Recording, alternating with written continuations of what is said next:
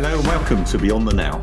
This is a podcast where we dial in on the challenges businesses and consumers face to secure the Internet of Things. My name is David, and I'm Director of Secure Devices Ecosystem at ARM and a founder of PSA Certify. In this podcast, we'll be joined by experts from across the tech sector, all with a shared vision of securing IoT and building a connected society. In this episode, we'll be speaking to Mike Dow, who's Senior Product Manager for IoT Security at Silicon Labs. Mike, welcome. It's great to have you. Thanks, David. Great to be here.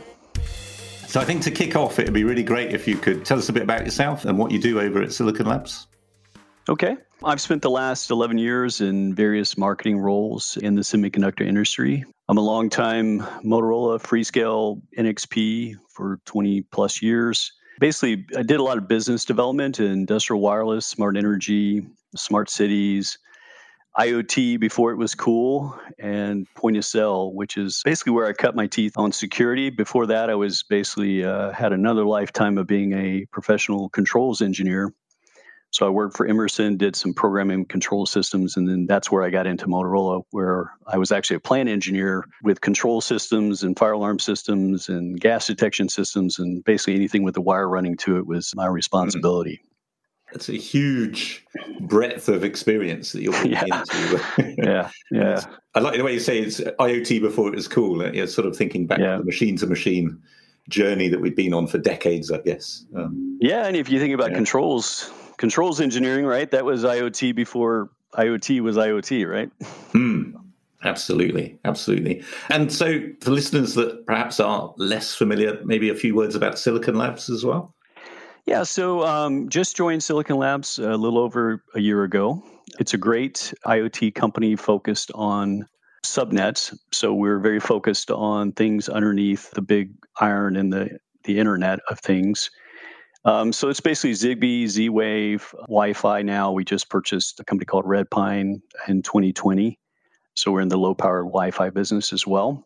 Mm-hmm. Uh, but we also do proprietary protocols, sub gig, 2.4 gig radios, that sort of thing. And we have a, a, long legacy of analog devices. We're in almost every Samsung TV with some analog tuners and such. Okay. And so one of the things we've spoken about on previous podcasts is this vision to huge connectivity, what we see ahead of us in terms of the sheer number of devices that are going to connect through enabling digital transformation. I think we'll come on and talk about some of the markets a little bit later on. But it sounds like Silicon Labs brings that together in the products that you have the ability to connect. Yeah, certainly. If you think about, we're very focused on low energy devices, right? So a lot of sensors, right? So when you talk about mm. IoT and connecting sensors, which is what it's all about, right? Uh, connecting to the real world through sensor monitoring, that sort of thing. That's really where our focus is. Mm. That makes sense. And, and I guess from a silicon. So it's very cool to have a silicon provider joining the podcast. So thank you for that. And great opportunity actually to sort of get some insights from your point of view on security for the Internet of Things. And I guess the starting point is why do you care? You know, are, are your customers asking you for security? Is that something that, you know, you're getting the pull for?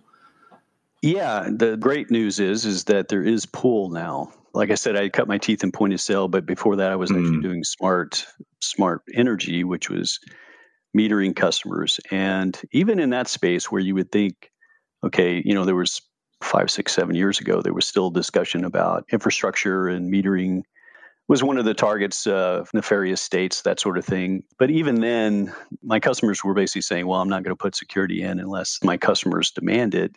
Hmm. But now you're starting to see pull. And I think that's for a couple of reasons. One is certainly in the medical space, the FDA is ahead of where the regulations are starting to come.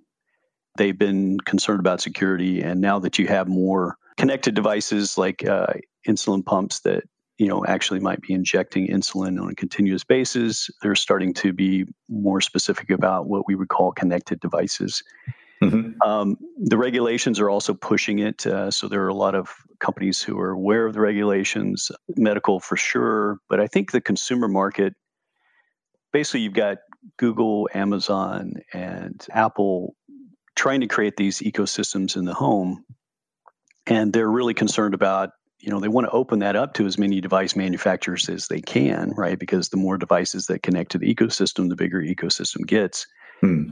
but the problem is is how do you trust the device that gets attached to your ecosystem one bad actor one bad apple could basically spoil everything because essentially if you allow devices on your network and they compromise your network and now you're either getting sued in california because you violated the privacy acts there or in, in the europe mm. now all of a sudden you've got a big problem of your reputation your brand for that ecosystem could easily destroy the brand yeah mm. i'm starting to see a lot more less glassy-eyed looks when we talk about security right? They're actually they're actually very curious and they're saying things like uh, please tell me more right? Please yeah.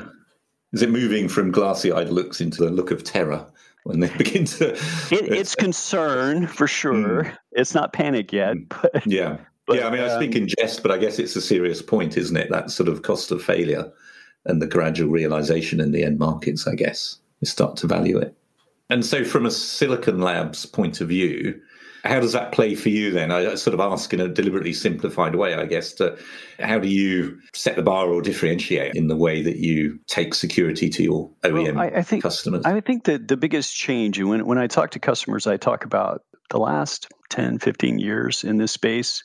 It's been about securing the pipe between the different devices you want to make sure that's secure and people weren't really worried about the end nodes. And i think the big shift over the last two years or so is that now end nodes are in scope either from remote attacks or you've got the device in your hands. So that's the big change and so from our perspective that's what we've worked on right? If you look back in our product lines and even other semiconductor product lines uh, ble and zigbee and so forth it was really about mbed TLS or t- some kind of a TLS to secure the connection between endpoints.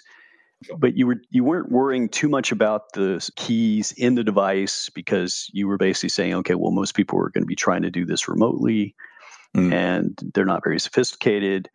But we're starting to see, eh, you know, attacks on the end devices themselves, trying to put malware in the end devices, either remotely or, like I said, intercepting it in the supply chain. So, mm-hmm. from a semiconductor perspective, now you have to worry about more things. It's not just about cryptography. It's about um, you know maybe having a security subsystem mm-hmm. where you've got assets that you're actually protecting in the silicon. You know, there's been secure elements for quite some time, but it only addresses you know securing the keys and the crypto. But you still have to pull the keys out of the safe mm-hmm. to mm. use them. And so you still have to have a secure micro. And so that's really kind of the shift that's happened in the last two or three years. And from our perspective, that's what we focused on is actually creating a secure micro, not just the communication between the micros, but actually okay. securing assets in the micro itself. Okay. Presumably that links to the root of trust. Is that conceptually the way that you look at that secure micro is a root of trust that is then used to secure various applications or connectivity stacks? Is, is that the way that you would approach it from your own? Yeah, if you think about, okay, I'm going to have to secure the device itself, right? So, mm. how do you do that?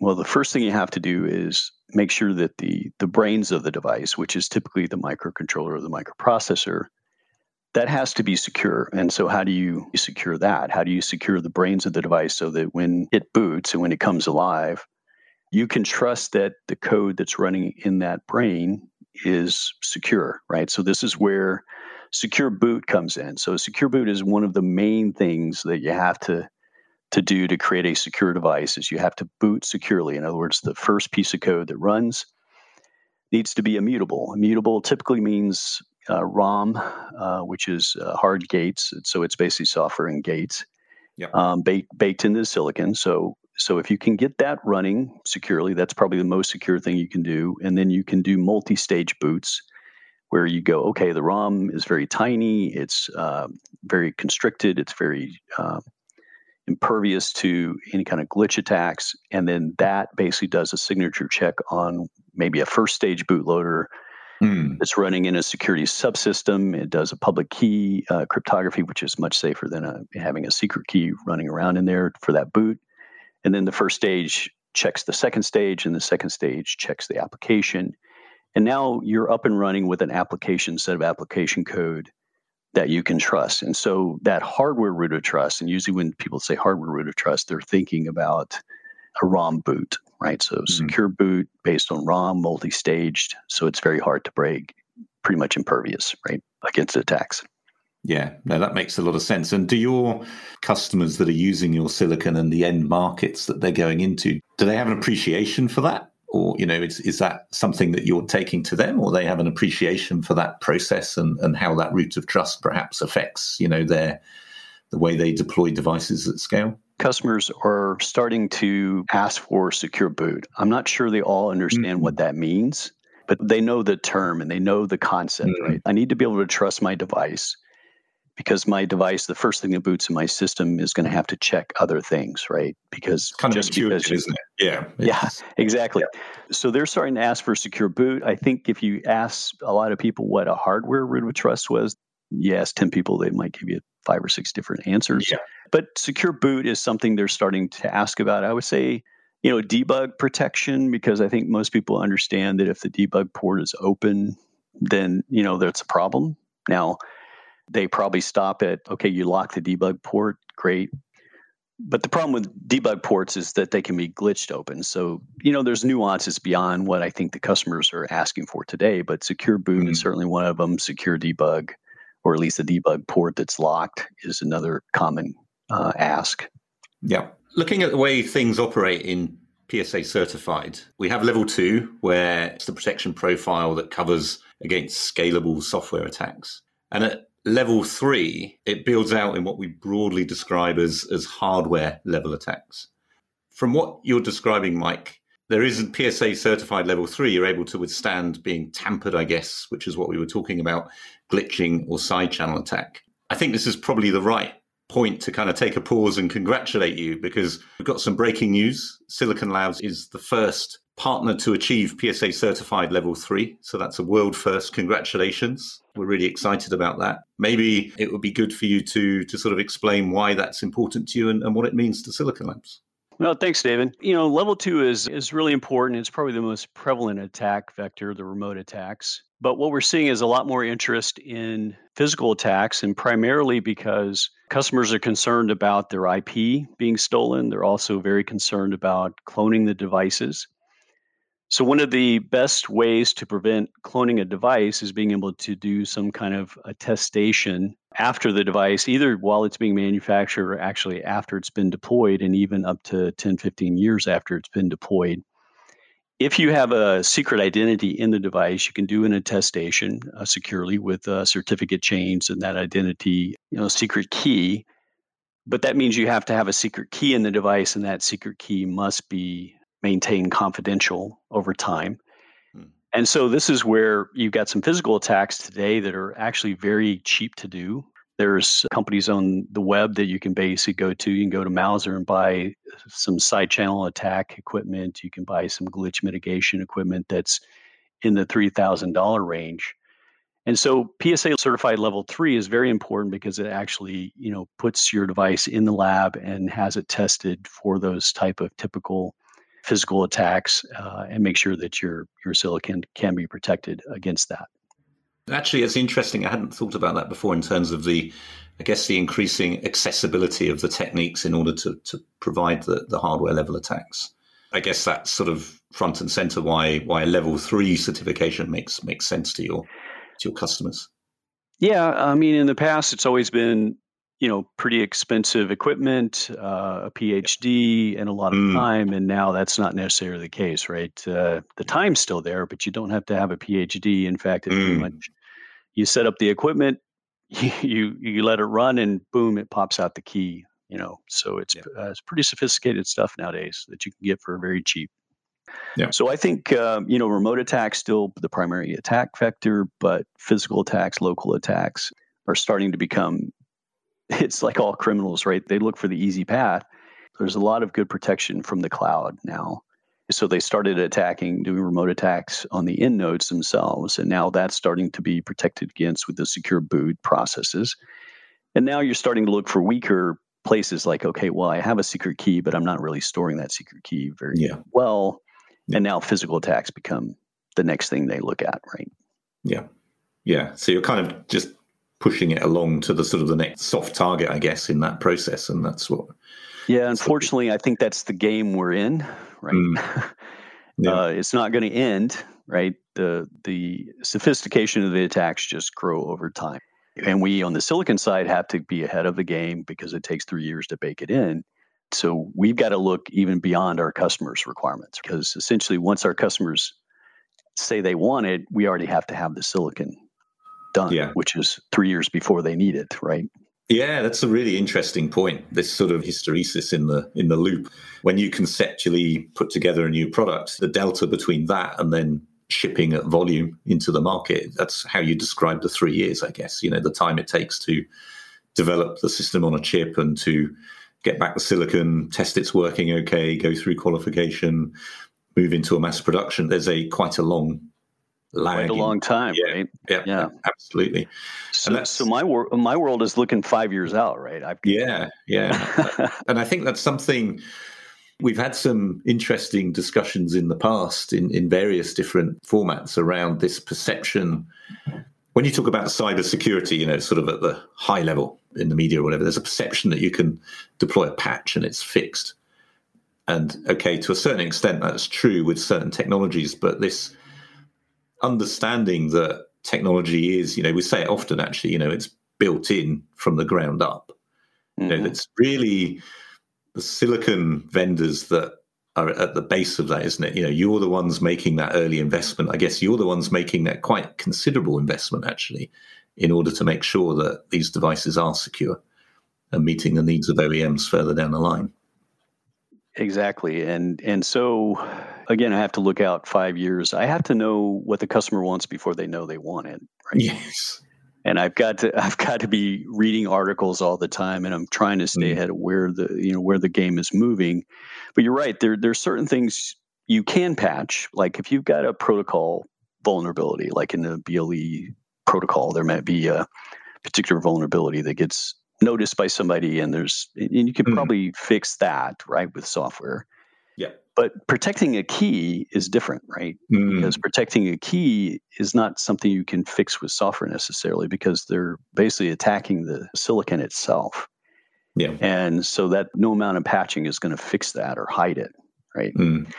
So there's certain things that you can. Now we in Silicon Labs we believe in an updatable security subsystem, right? So we're very heavily invested in a subsystem that has its own firmware and has its own sign firmware, and it's part of the boot process. But but essentially, the reason we have that philosophy is that over time, even a security subsystem that we think we've made perfect, nothing's perfect, and so you and and quite frankly, there may be new curves that need to be added to the subsystem.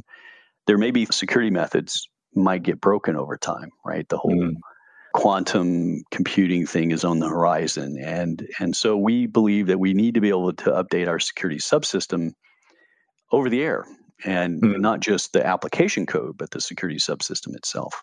Mm.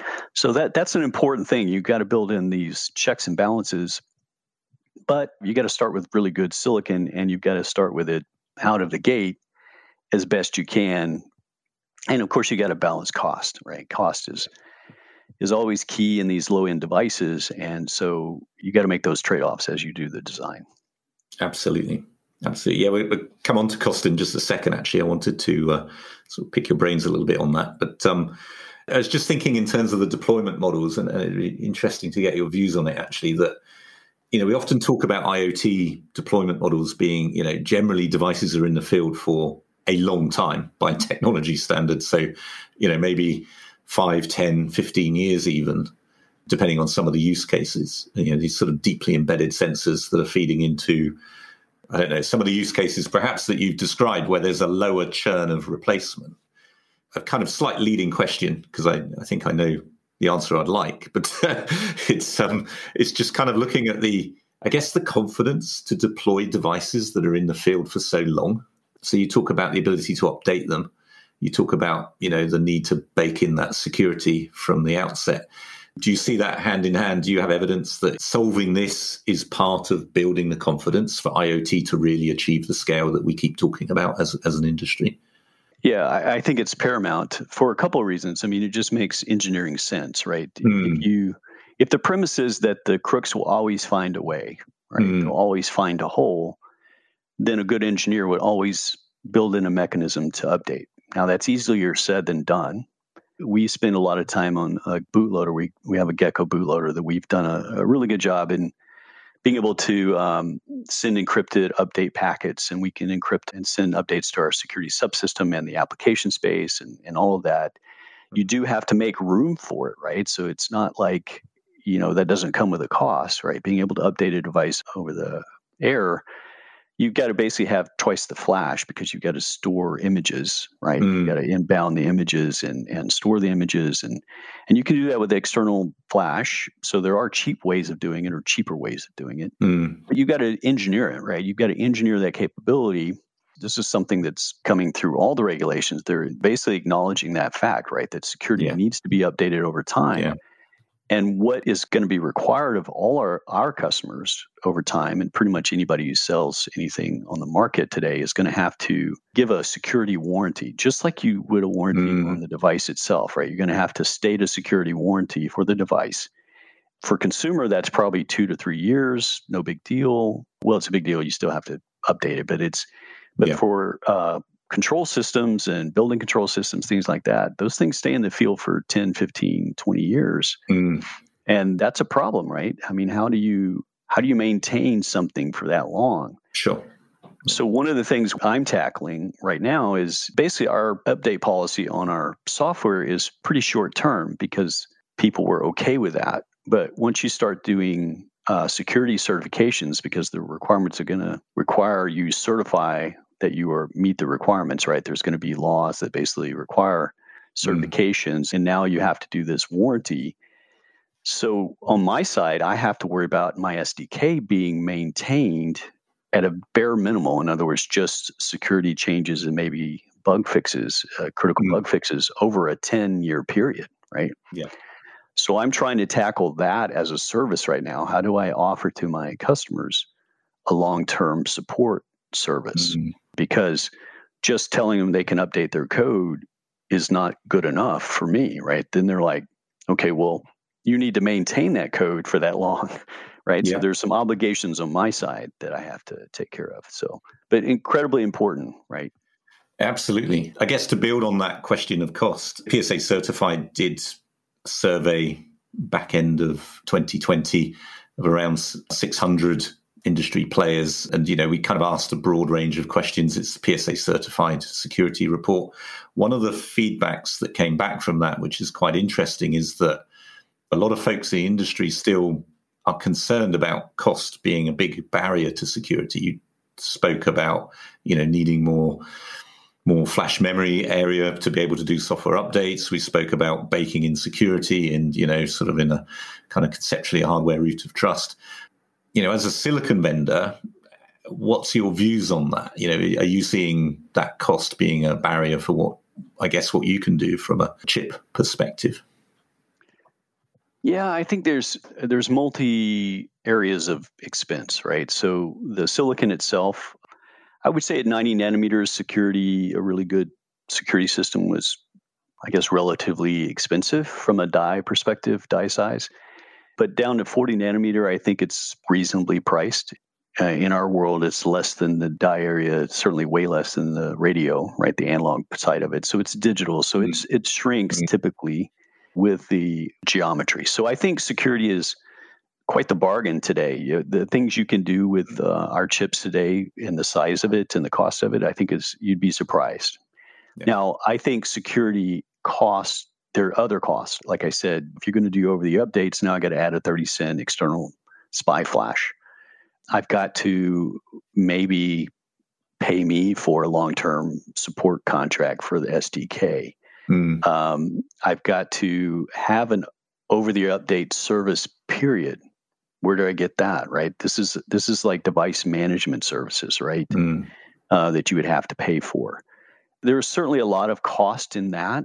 I mm. think the benefit now is insurance, but it's like any other insurance you take out. You don't like it, but you pay it because essentially the, the ramifications if you don't are are huge, much mm. larger than the the investment you're going to have to put in. I think it's like any other technology that moves over time. You know, technology typically will go down in cost. as things get developed, services become cheaper over time, you know. But it, it is a is a little bit of a, a rat race in that you're always trying to stay ahead of this. But you know, technology gets more complicated over time as well, right? It does. I mean, yeah, I mean, you think about the phone, right? the phones we have in our pockets today, mm. and I think back of you know computers I had. They're they're not anywhere close to that, but it's it's amazing what you can get, um, and and that'll be the same with security. To me, people get scared about security, but quite frankly, it's just another technology, right? It it's is. just another. Yeah. It's just another technology with ins and outs, and you know things you weigh and and things you have to do. And you know it's part of the technology game. It's just a new part right? And people are a little yeah. unfamiliar with yeah. it right. And i guess it's a you know at the most simple level it's it's an opportunity cost.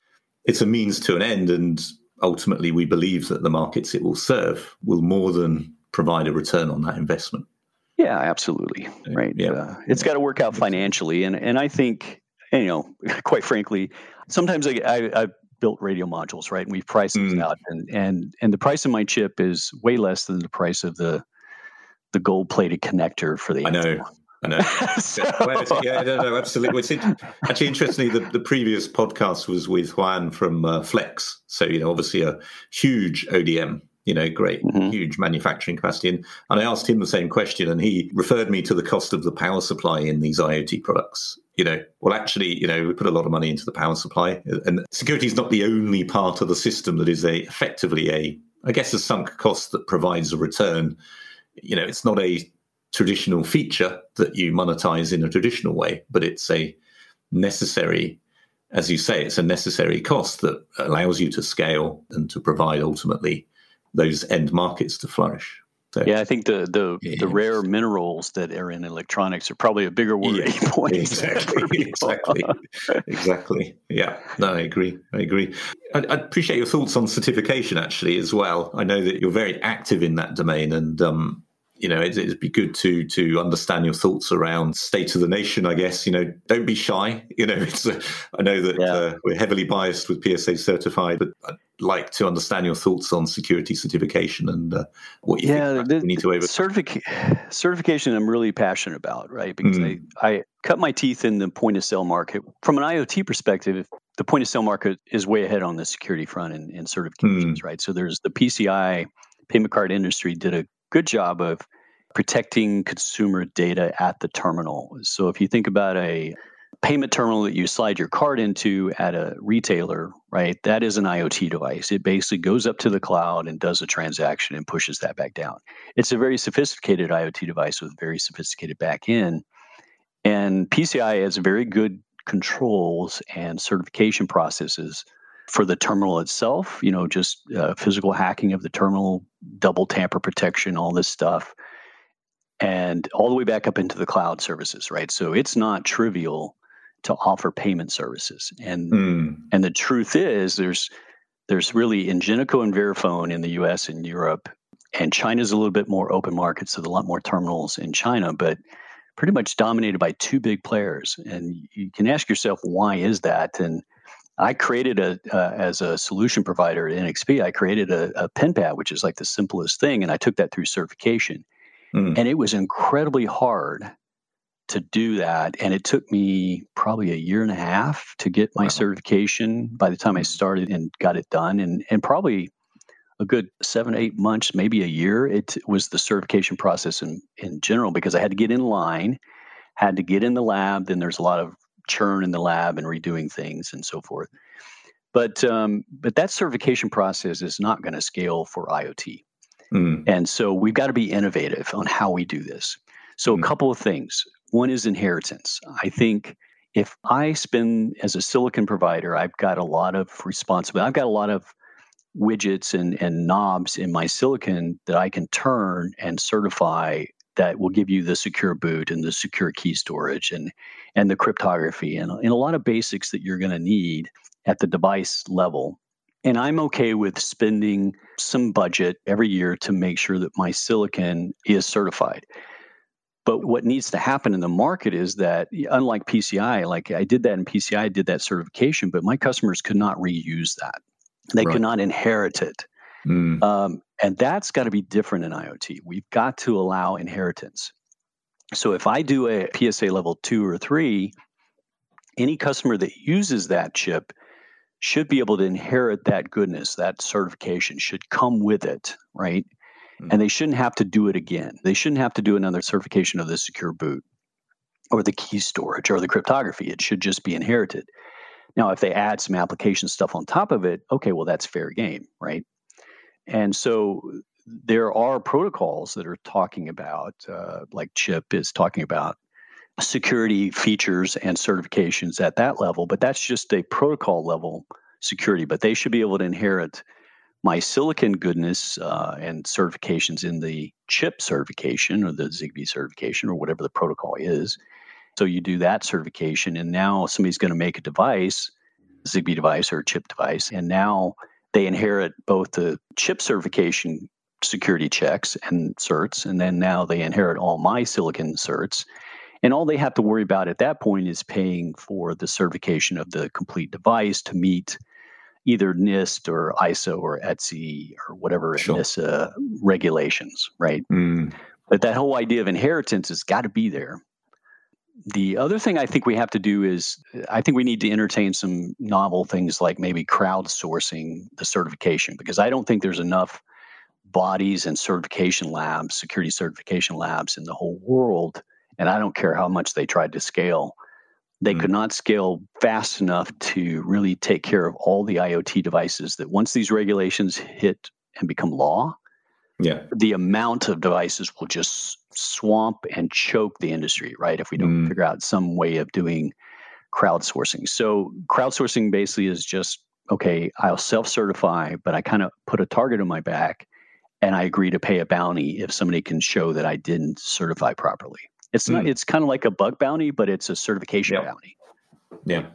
Yeah it's really interesting. I guess you're talking about at the is, is that at the oem level that you see that massive scaling yeah, right. Exactly. Because yeah. if you think about every SKU, right? Like if you think about the PCI, if you change two lines of code in the firmware, you got to recertify or at least do mm. a Delta certification, mm. right?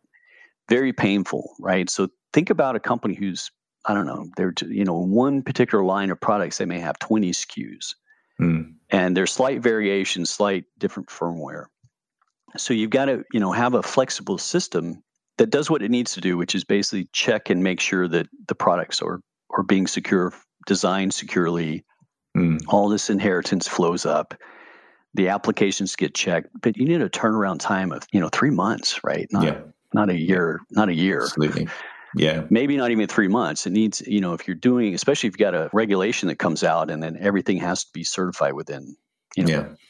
three months or you can't sell it. Mm. Man, that that's going to create a huge problem, right? Yeah, yeah, and it does solve the the kind of the issue that you know a lot of these OEMs that are consuming reference designs and technologies from companies such as yours, they don't have divisions of security experts that can do very complex, you know, long-winded security certification. So as well as solving the scaling problem, it sounds like it also solves the problem in terms of how that knowledge of security is disseminated across the industry. So it means that the OEMs can benefit from the goodness of what companies like Silicon Labs have done. They can inherit Absolutely. they can inherit certifications, which is really valuable. And then it's a smaller but still valuable step to the end market. Yeah, and then, and then yeah. they worry about security for what they know, right? Which exactly. really the application space. Yeah, they they they know their application space, and they should be responsible for the security of that application space, right? Mm-hmm. Everything else underneath, they should just, you know, like you said, all the smart people on those systems should do the certifications and pass that up to them. Yeah, no, that makes a lot of sense. No, it's really interesting. That's a different way of looking at it. I like I like that a lot. That's good. I was going to ask you. So in, in every podcast we do, we always ask. So it's called Beyond the Now, and the reason for that is that you're sat three to five years ahead, I guess, in terms of the market. So it's kind of for you to paint the picture of what you think the future looks like in three to five years' time, or and I guess elaborating on that as well, the, the main piece of advice that you'd give the listeners, you know, that are looking to deploy security in their products. Yeah, and I'm going to give you my optimistic view, right? Because you could take, you could take you could yes. take the spectrum of you know, need some very bad or very good, but yeah, yeah, All right, so the requirements have got to consolidate, right? Uh, there's mm. too many there's NIST 8259A mm. and D and D now. And there's ISO, which is kind of off doing their own thing. And then you've got ETSI in Europe, which is gaining traction. And then ENISA hasn't picked anything yet. So the base bar of requirements has got to consolidate, and I hope it will. I'm ho- actually hoping ISO might be the one that actually consolidates that because ISO is a world recognized mm. uh, standards body. NIST is a little bit nichey for the US. Well, it's US only, quite frankly. And yeah. ETSI is very much European. ISO is across both, right? So I think it has the opportunity to consolidate. So let's assume five years from now, we all have a simple low bar for all IoT devices. Mm. So that's what I hope to see happen in five years. The other thing, which we haven't talked about, is the need for protection profiles. And this is a concept. Mm. You know, there's laws which are basically very vague, and then and then standards bodies will create requirements like ETSI and NIST and ISO. And then there's the certification standards, which basically standardize how to test things. Mm. But what's missing in all that is uh, the standard certification stuff doesn't really specify what is in scope to test. Mm-hmm. And that's where a protection profile comes in or a security profile. There's a lot of names for it, but in the common criteria world, it's called a protection profile. Sure. And really, protection profiles, you can think about them is the right amount of security for that type of device. Mm. And this is where I think the world really needs to work on this. All the vendors who make a particular type of device, let's say consumer cameras, right? Consumer cameras, what would be ideal five years from now is that the top five consumer camera manufacturers in the world sat in a room and created a base protection profile for consumer cameras. Same thing for industrial cameras. Same thing for government cameras, right? To mean basically there's a right amount of security for different kinds of devices. Now, these different organizations are off creating a bar that all IoT devices must jump over. And that's fine as long as you make that bar low enough for even the simplest of devices, right? Um, mm. A contact switch or maybe even a leak detector of a hot water heater. Those probably don't need as much protection as the security camera in your house or the set top box or the thermostat, right? So there's this idea of protection profiles, which I think the industry really needs to get to. So in my view, in five years from now, I'm hoping to see that that happens. That that mm. The device manufacturers decide, like what happened with DTSEC, like the continuous glucose monitor vendors got in a room and they basically said we need a protection profile for these uh, connected diabetes devices. Mm. And they created one, and and they did that on their own, right? Nobody drove them to do that, but that's that's something the industry has got to do because if we don't do that, let's just say all those five camera guys came up with their own protection profile. That basically means that I have five different security levels I'm chasing with my silicon, and every device manufacturer is going to be different, and, and it makes it yeah, creates havoc, right? It's just more too much variation that's not yeah. needed. Yeah. So that's my view of the future. I hope the requirements consolidate. I hope the protection profiles are there. I hope this inheritance thing comes up. I hope that we have this ability to scale massively the certification process. I mean, that would be, and we have this ability to update over the air, and we've got update services in place, and you can trust devices that attach to these ecosystems. In the ideal world, the consumer would go to the store, they'd see some logo, some security logo, and, it, and they would know Mm. It's a safe, secure device, and it's got the right amount of security for that type of device. And they're not overpaying, right? They're yeah. they're paying for the right amount of security. That's the future I envision. Yeah, that's a really great vision, actually, and I'm I'm glad you went the optimistic route.